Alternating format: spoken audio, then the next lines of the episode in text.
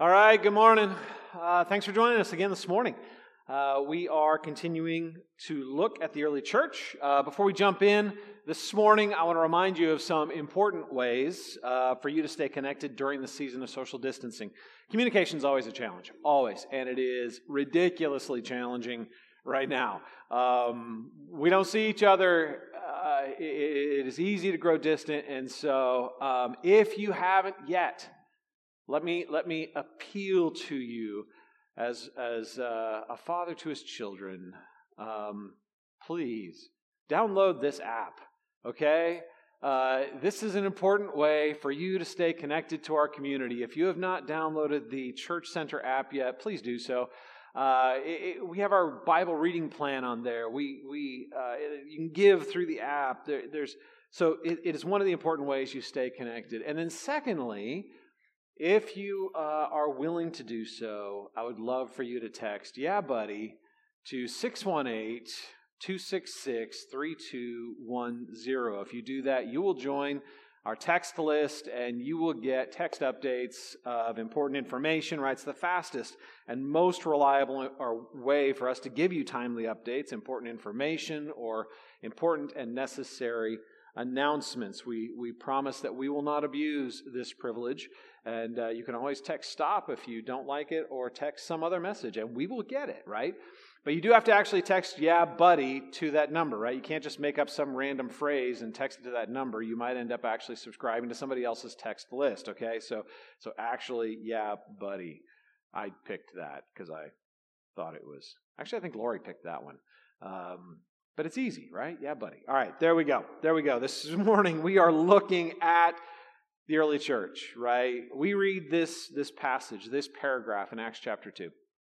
And what we see is, is a church that, in the midst of stress, in the midst of, of conflict, in, in the midst of suffering and loss, they are experiencing a countercultural and inexplainable, unexplainable joy right? They, they have freedom, even though they're constrained. They have boldness, even though they're under threat. They, they have rich and deep and profound community, even though at this point in time, they're still, for a large part, strangers, right? When you have thousands of people joining the, uh, the household of faith that quickly, I mean, you're just learning to know names, let alone know people, and yet they have this profound experience of community. Listen, they didn't just survive, they thrived. Right? And, and if we want to thrive in our time of suffering and not just survive, we need to follow their example. We need to take a look at what drove them and analyze what drives us. Last week, we saw that everything in their lives was aligned with their purpose, right? Uh, I came up with a diagram this week. Uh, my creative team is not going to like me because I came up with it late in the week, which means I didn't have time to submit it to them for them to make it look pretty for you. So here you go. You get my sketch, okay? Um, but uh, believe it or not, all of these ideas are developing in my head as I preach and work my way through. And so this diagram would have been great to have last week, but I hadn't thought of it yet. So uh, when you look at this diagram, it's just very simply three um, concentric circles, right? In the outer circle, uh, you have the Great Commandment. I don't know if you can read that. It says the great commandment, which simply is love God, love others. Okay? Inside, the circle inside of that is the great commission that flows from the great commandment. Right? The great commission is to be disciples and make disciples. Right? Be people who are growing in the love of God and leading others to grow in the love of God. Okay? And then inside of that is the third circle, which are the core practices right? And so the reason this, this is important is that the core practices, if they are practiced outside of their purpose, not only are not helpful, but can actually become destructive. Okay? They need to be. And so the way this works is we start from the outermost circle and our, work our way in to, to we experience the love of God, which awakens us to the commission of our lives, which is to grow in that love and help others love God, which then awakens us to the core practices, which are ways that we experience that love, which then drive us back out through the circles, back to the love of God. it, it is this, this movement in and out that is transformative, okay? Coming from the love of God, growing in the love of God, pushing us back to the love of God. Okay? All right, so um, very we looked at last week that, that it starts in love, it transforms in love, and it moves out in love. Two weeks ago, we saw that the, um, the key word in this passage, that they were devoted to these core practices. They were devoted to these things. We looked at that word and saw that what that meant was they were developing holy habits or liturgies, right? Liturgies are very simply patterns that we develop in our lives that express a desire and form our desires. We all have daily liturgies. They all, we all do things by habit every single day. These are intentional holy habits that are designed to not only express our desire to grow in the love of God, but actually shape that desire and help us grow in the love of God. Now, I had originally, as, as I shared last week, identified five core values, uh, or we later named them as the five core practices from this text, and I taught them as, as kind of five pillars of, of spiritual strength, the five pillars of a strong church, or the five pillars of, of a strong spiritual life, and, and realized as I've been wrestling with it that that, that metaphor, that structure was wrong. It just was off. These are, these are you know, um, these are not five independent habits developed in isolation from each other right? When we look, them, look at them that way, we, we divorce them from their purpose and we actually undermine their, their true value, right? They are overlapping values that create a single experience, right? They are overlapping values that ultimately create a single experience. They're not five separate experiences. Um, they, they are a single experience. So Acts 2.42 tells us that the early church was devoted to the apostles' doctrine, studying the word. We'll get into that the fellowship, we're going to get into that today. Community. Uh, the breaking of bread, which we identify as worship. Again, we'll explain why. The prayers, uh, so daily rhythms of individual and corporate prayer. And then they met in the temple daily, which we identified as mission, right? They were still going outside of the Christian community and engaging those who had not yet become believers with the love that God had given them. Now, I made the mistake of uh, pulling the abstract truths of this, of this paragraph out of the complexity of their lived experience. That, that was really my mistake as I, as I was dealing with this passage earlier. And as a result, I inadvertently think I lost the heart of what the early church was actually experiencing. Um, these weren't abstract values of individual habits, they were shared values of lived experience. And that's vitally important. They were not individual abstract values that were practiced in isolation. They were shared values of lived experience. They were a community on mission, sharing a rich experience of growing in the Word, being transformed by worship, and engaging their God in prayer. Today, I want to focus on the first half of what it means to be a community on mission. So today, we're going to be looking at um, this word community or what is called the fellowship in acts 2.42 when it says the early church was devoted to the fellowship now fellowship's a funny word right fellowship is a is a very churchy word i don't think i've ever really heard the word fellowship um, modern you know we got the fellowship of odd fellows downtown uh, that building. But but like in modern times, fellowship pretty much is a churchy word, and not just that. It's kind of an old school churchy word. Um, it feels kind of religious, right? I remember growing up, not growing up. I remember as a young believer um, going into churches, and, and almost all of them had a fellowship hall, right? And as soon as I say that, you probably have a picture in your head right? It was always like this basement with, with asbestos linoleum flooring or tile. Uh, it smelled of old Folgers. Um, it was it was a little dark, right? A little dated even back then. And it was where people in suits would come and hang out and shake hands and pass some friendly greetings and ask how Aunt Martha's doing. And, and then they'd say, Hey, it's great seeing you, and they would leave. Okay?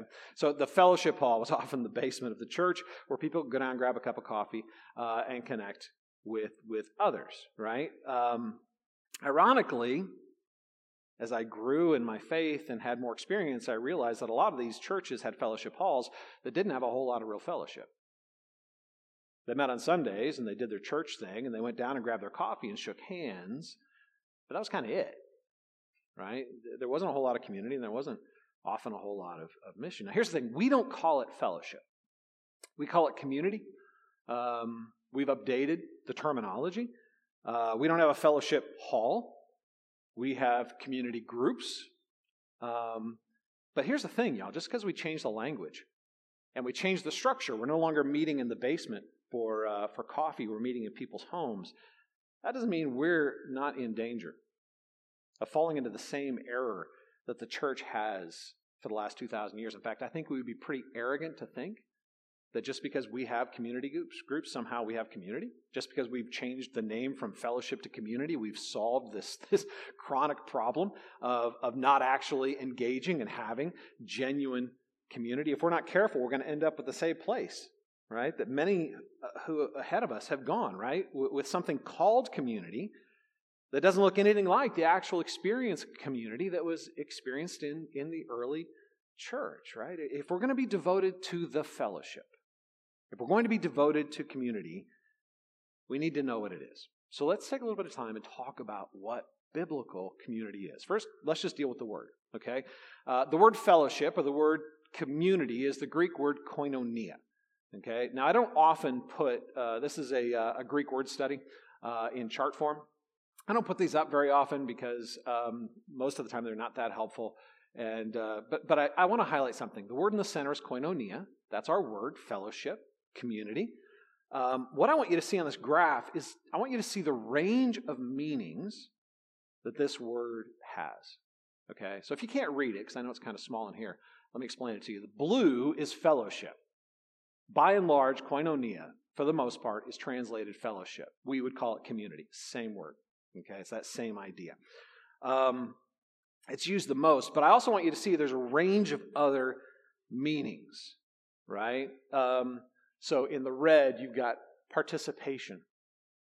In the dark orange, share or sharing. In the light orange, contribution in the yellow part, in the, in the greenish partnership.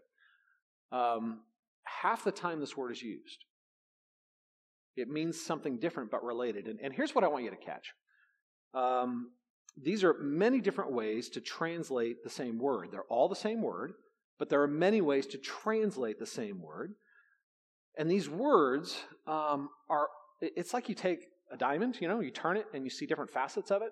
You take this word koinonia and turn it slightly, you see different facets of it. All of these meanings are intrinsically related, right? You can't understand one meaning of the word without seeing it in the context of its broader scope of meanings. So, so what, what do all of these words have in common? Right? Share, contribute, participation, part, partner, community. What do they all have in common?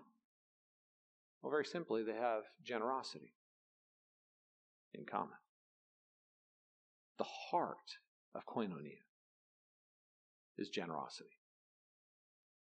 Right? They are all tied in some way to sharing or giving or contributing or partnering. What that tells us, y'all, is that the heart of community is generosity.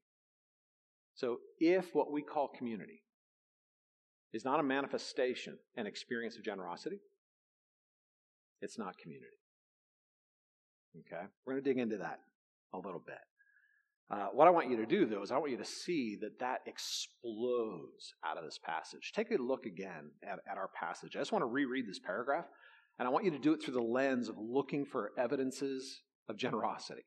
Okay? Because this passage is like popping with it. And they devoted themselves to the apostles' teaching and the fellowship, to the breaking of bread, and to prayers. And awe came upon every soul, and many wonders and signs were being done through the apostles. And all who were believed were together and had all things in common. They were selling their possessions and belongings and distributing the proceeds to all as any had need. And day by day, attending the temple together and breaking bread in their homes, they received their food with glad and generous hearts, praising God and having favor with all the people. And the Lord added their number day by day, those who were being saved. I mean, this passage is just popping with generosity, right? You have a need, I'm going to sell what I have, right? You need a meal, come on over and share it with me, right? There's a generosity of goods, there's a generosity of money, there's a generosity of life, there's a generosity of relationship that's just exploding out of this, this passage. They were insanely generous with their money, with their homes, with their lives. It's really cool, y'all. They, they used things and loved people. The exact opposite of what we often do. They used things and loved people. Instead of treasuring their money, their privacy, and their freedom and resenting people, they treasured people and gladly gave up their money, their privacy, and their freedom. In fact, verse 44 is, is um, really insightful. In verse 44, it says, And all who believed were together and had all things in common. The word for common is the Greek word koinos. It is the heart of koinonia. The heart of koinonia is the word koinos. It's the base word on which koinonia is built, and it means common. The word is used here to describe all things being held in common. Listen, they were able to be generous with their things, with their time, with their lives, because they saw clearly what was sacred and what was common. Like they could see clearly what was sacred and needed to be protected and what was common and should be given away. And this is, y'all, why one of the reasons we have such a hard time with community. We get mixed up on what is common and should be given away freely and what is truly sacred and should be protected. We need to see that community is going to be hard for us for multiple reasons. First of all, I want you to see at this point that community, as we're describing it, isn't just something we add to the gospel. It is a necessary expression of the gospel because community is the expression of love. Right? What does love do? Love gives. For God so loved the world that he gave. Right? God loves, so God gives. When you love, what do you do? You lay down your rights and you give. When you love, you move into the uncomfortable. When you love, you move into the sacrifice you never thought you'd be able to make. When you love, you give up things you never thought you could give up. When you love, it reorients everything about what is sacred and needs to be protected and what is common and can be given away. And, and what you find is that love is so sacred that everything else becomes common. And you're willing to give it up the money, the position, the, the, the freedom, the autonomy, the why? Because we always sacrifice what is common for what is sacred. Love gives. Community is the necessary expression of love, right? So it, is the first and, and foremost manifestation of the great command love Lord God with all your heart, soul, mind, and strength, and love your neighbor as you love yourself. It is the first and foremost fulfillment of the Great Commission. Be disciples who make disciples. Be those who are growing the love of God and leading others to experience the love of God. But what I want you to see is that true community is going to be incredibly hard for us. It makes sense, but it's going to be hard. And there's a couple reasons, right? Um, the first as I was really wrestling with this, the first significant barrier we're going to face is cultural. Um, we have made, and by we, I mean Western culture, right? America, North America, Europe, Europe, Western cultures have created a and shared a created a shared culture. Culture is just our way of doing life in this world right? We've done this together. We've inherited a culture, we're shaped by that culture, and we shape the culture. We are cultural beings. That's how I'm using the terminology here. We are, by nature, as those who live in America, Western, right? And, and as a Western culture, we have made idols. In other words, we've made sacred things or whole, uh, uh, uh, common things sacred. That's what an idol is. Something that shouldn't be sacred, we made it sacred, right? We have made idols of things that undercut our ability to share life in true community. We, we, as a Western culture, we hold as sacred values like individual security, autonomy, freedom, privacy. In Western culture, these are like sacred things, which is why we resent anybody who comes to our door right? Who are you to come knock on my door, right? And, and don't even think about setting foot into my house without an invitation, and, and probably shouldn't even think about setting foot on my property without an invitation, right? Um, if you think about the typical Western dream home, it's going to be detached, it's going to be private, and it's going to be protected right? So you got an acre and a half out in the suburbs with a fence and a, and a nice garage, and you can just pull in and open the door, pull into your garage, close the garage. You know, you have neighbors around that you may or may not know. You can occasionally entertain them, but, but man, you can come back to the sacred temple of your private place. My space that, that is sacred, autonomous, private, protected, right? That's our vision of, of a dream home. And, and what I want you to see, first of all, is that's radically different than the experience of the early church. The early church lived in, in an ancient Near Eastern culture, and, and their culture is actually very similar today.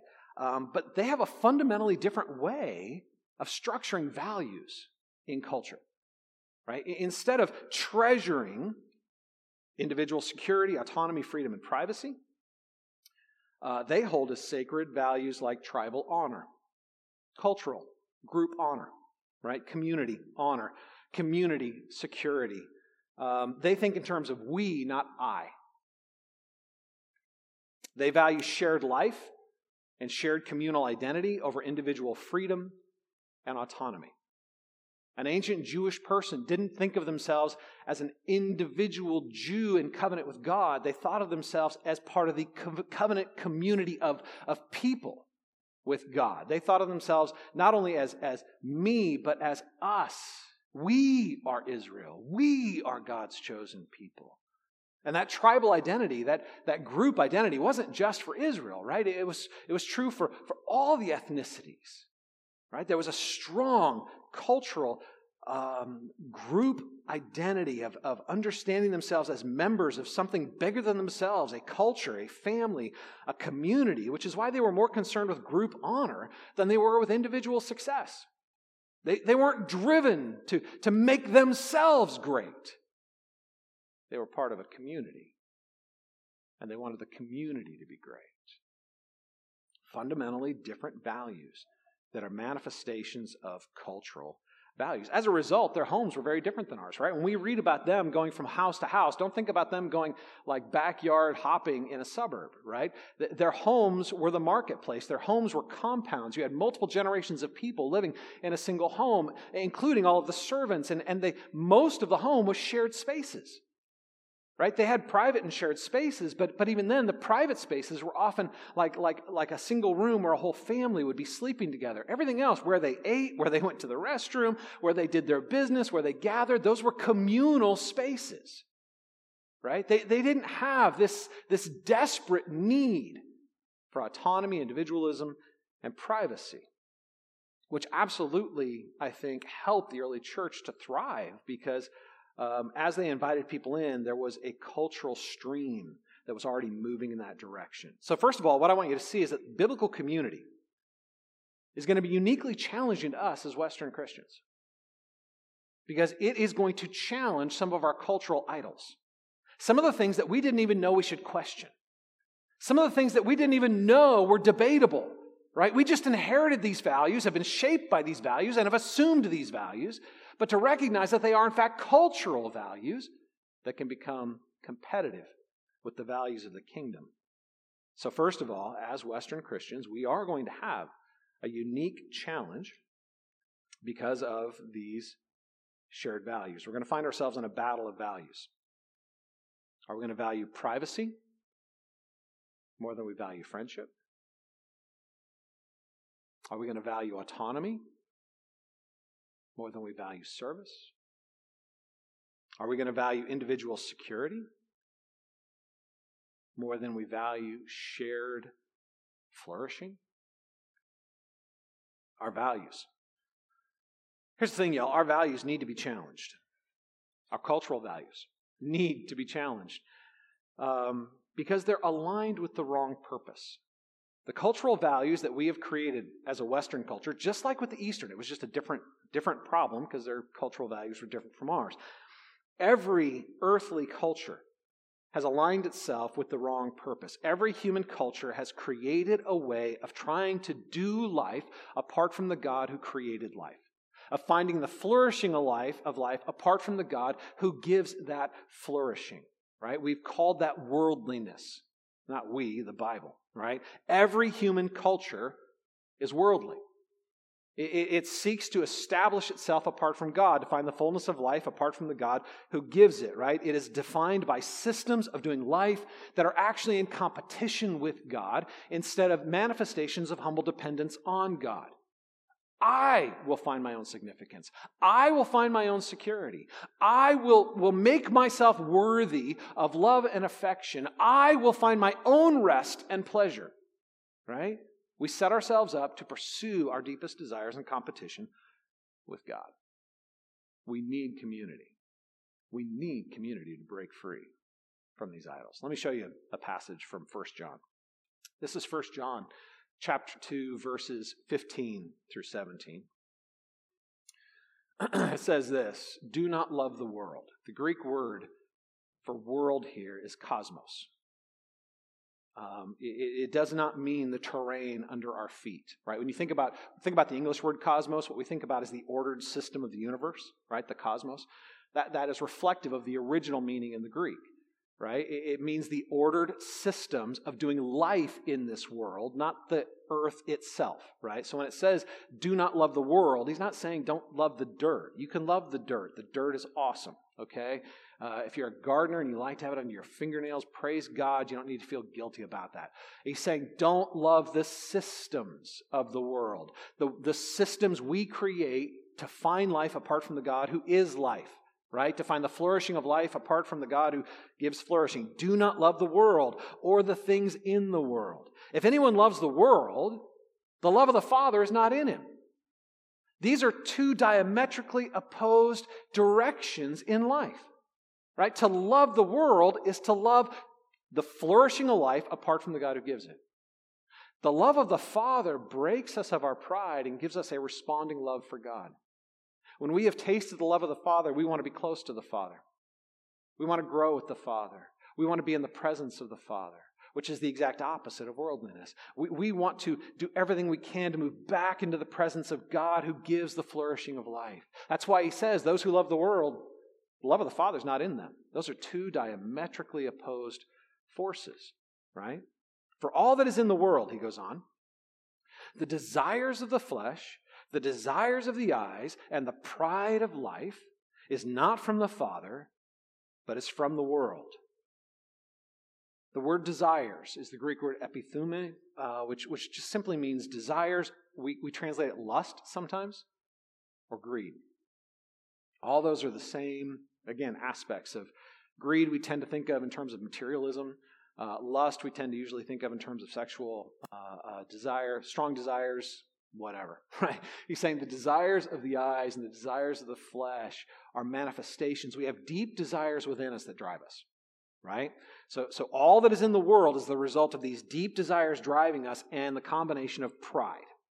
And it's not from the Father, it's from the world. And the world is passing away right? This, this system that we've created to do life apart from God, it's passing away. Along with all of its, its desires, its mispointed desires, its deceptive promises.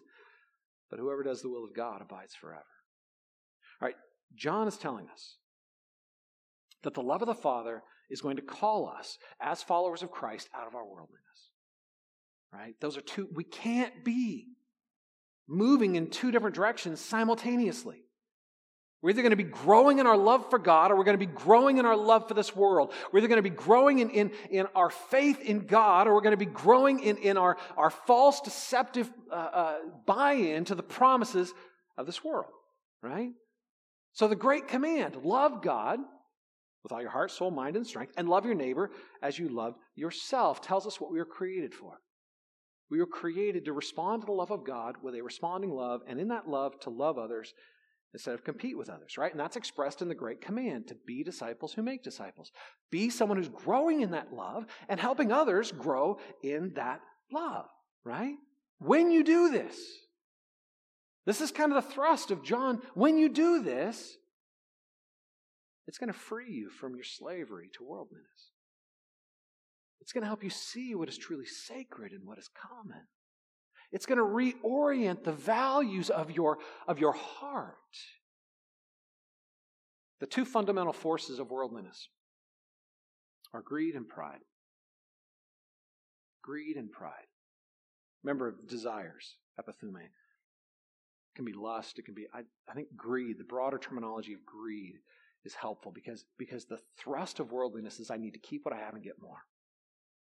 When it comes to pleasure, I got to keep what I have and get more. When it comes to significance, I got to keep what I have and get more. When it, when it comes to security, I got to keep what I have and get more. When it, when it comes to my experience of people loving me and adoring me, I need to keep what I have and get more. There's a fundamental greed at the heart of worldliness because I can never, I was designed to be loved by a God of infinite love, to be treasured by a God who treasures me infinitely, right? So, so worldliness drives me with that desire for the infinite love of God into a world of finite things. And as a result, I have an insatiable desire. These, these lusts, these greeds drive me, right?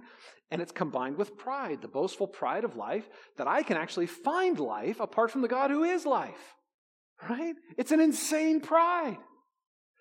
Greed and pride form the values of this world. Greed and pride are the heart of worldliness. Greed and pride are the heart of our restless rebellion against God. Listen, our worldliness is either going to kill our experience of community, which is an expression of love. Instead of keeping what I have and getting more, I'm giving who I am and what I have that we can experience more together, right? Worldliness is either going to kill our experience of community or our experience of community is going to kill our worldliness.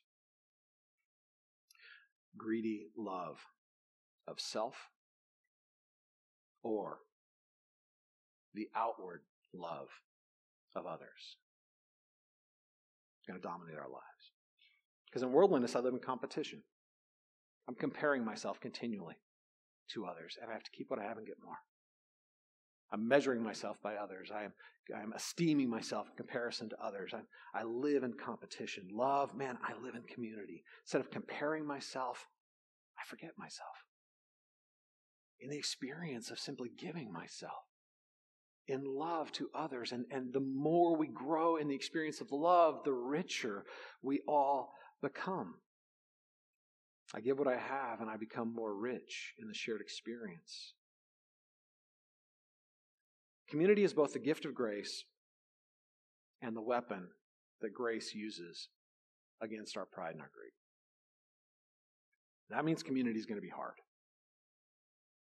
Community is the best gift that the gospel gives to us as a shared people.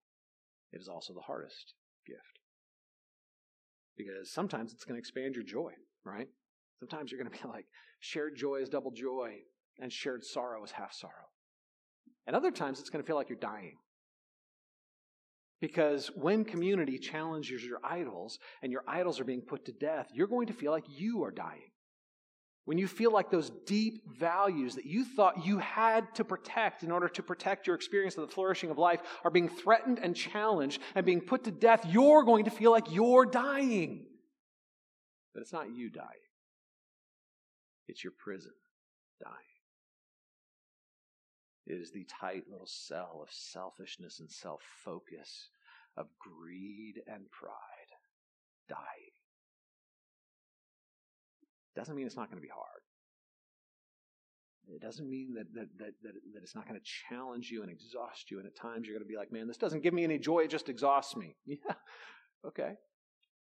Keep pushing, you'll find the joy on the other side. What's the option? Go back to your idolatry? The false promises of worldliness? Keep pursuing the fullness of life by keeping what you have and getting more, even though nothing you have and no amount of it could ever give you the fullness of life? Come on, it's insanity. All right, one final slide. I'm going to wrap up with this. You guys are familiar with the 3G model of growth and grace. We've, we've used this over the years quite a bit. Um, the three G's are, are grace, gratitude, growth right? And, and, the way we explain that is when you experience grace, God's outpouring of love, it awakens within you a responding gratitude. So grace comes to us when God's justice is met by God's mercy. we're amazed by the beauty of that gift. That awakens within us a humility in the gift and a love for the giver. That combination is gratitude. Way more than just thankfulness. It is a profound experience of gratitude that arises from a humble heart in love toward the one who's given a profound gift, right? So grace produces gratitude, which then propels us to grow. Growth is what happens when, when we push through discomfort to experience more grace. And as we push into growth, it forces us back to grace. We have to go back to grace to renew our strength, to continue growing, which reawakens our gratitude, which gives us more energy to grow. And it's the growth that pushes us back to grace, right? This is the dynamic process of transformation in the Christian life. What I'm showing you right now is the original model. This is what I first drew up. The three G's were a little different it was grace, gratitude, and generosity. And it was because of this word right here. I changed it later for clarity. We, we, our team talked about it. We ended up deciding to go with growth instead because we thought that gave a broader meaning. But the heart of it is gra- uh, generosity, y'all. Because grace is the expression of generosity. It is a generous God loving us in spite of our sin. It's a generous God giving himself to us in spite of our rebellion. It is God meeting us in our need with his provision. Right? It, is, it is the Holy Son of God emptying himself and taking on the form of a servant. Grace is generosity, it is love giving unconditionally. And, and when you receive that kind of love, it awakens within you the profound experience of gratitude. And it is gratitude that propels you into the discomfort of loving others like you've been loved. It is by receiving the generosity of God that you will learn to be generous with others. You need community not only to set you, to, to, to expand your experience of joy, but to set you free because it's when you push into the discomfort of community, right? I'm not talking about having your friends over for a Pinterest worthy meal, right? I'm not talking about, about you know, inviting somebody over in your spare time. I'm talking about like actually pushing into the generosity of life where you are sacrificing for someone else's good. You are sacrificing your comfort. You are sacrificing your time. You are sacrificing your energy for someone you may not even like. But you have chosen to love. That will awaken your need for grace. And as it awakens your need for grace, it'll renew your experience of gratitude. And as you get freed in gratitude, you will learn to love more freely. It is breaking you free from the cell of your self centered individualism. It is breaking you free from, from, from this dark little place that you crave because you can imagine once you're there, somehow you can be God. It's breaking you free out of the insanity of worldliness so that you can once again see what is genuinely sacred and genuinely common. Y'all, we need community. We need it. Not just because it expands our joy, it does. Not just because it increases our experience of love, it does. We need community because we cannot grow spiritually without it. Community is the first manifestation of having experienced the love of God. And community is one of the most powerful tools God gives us to go to war with the idols of our hearts to set us free.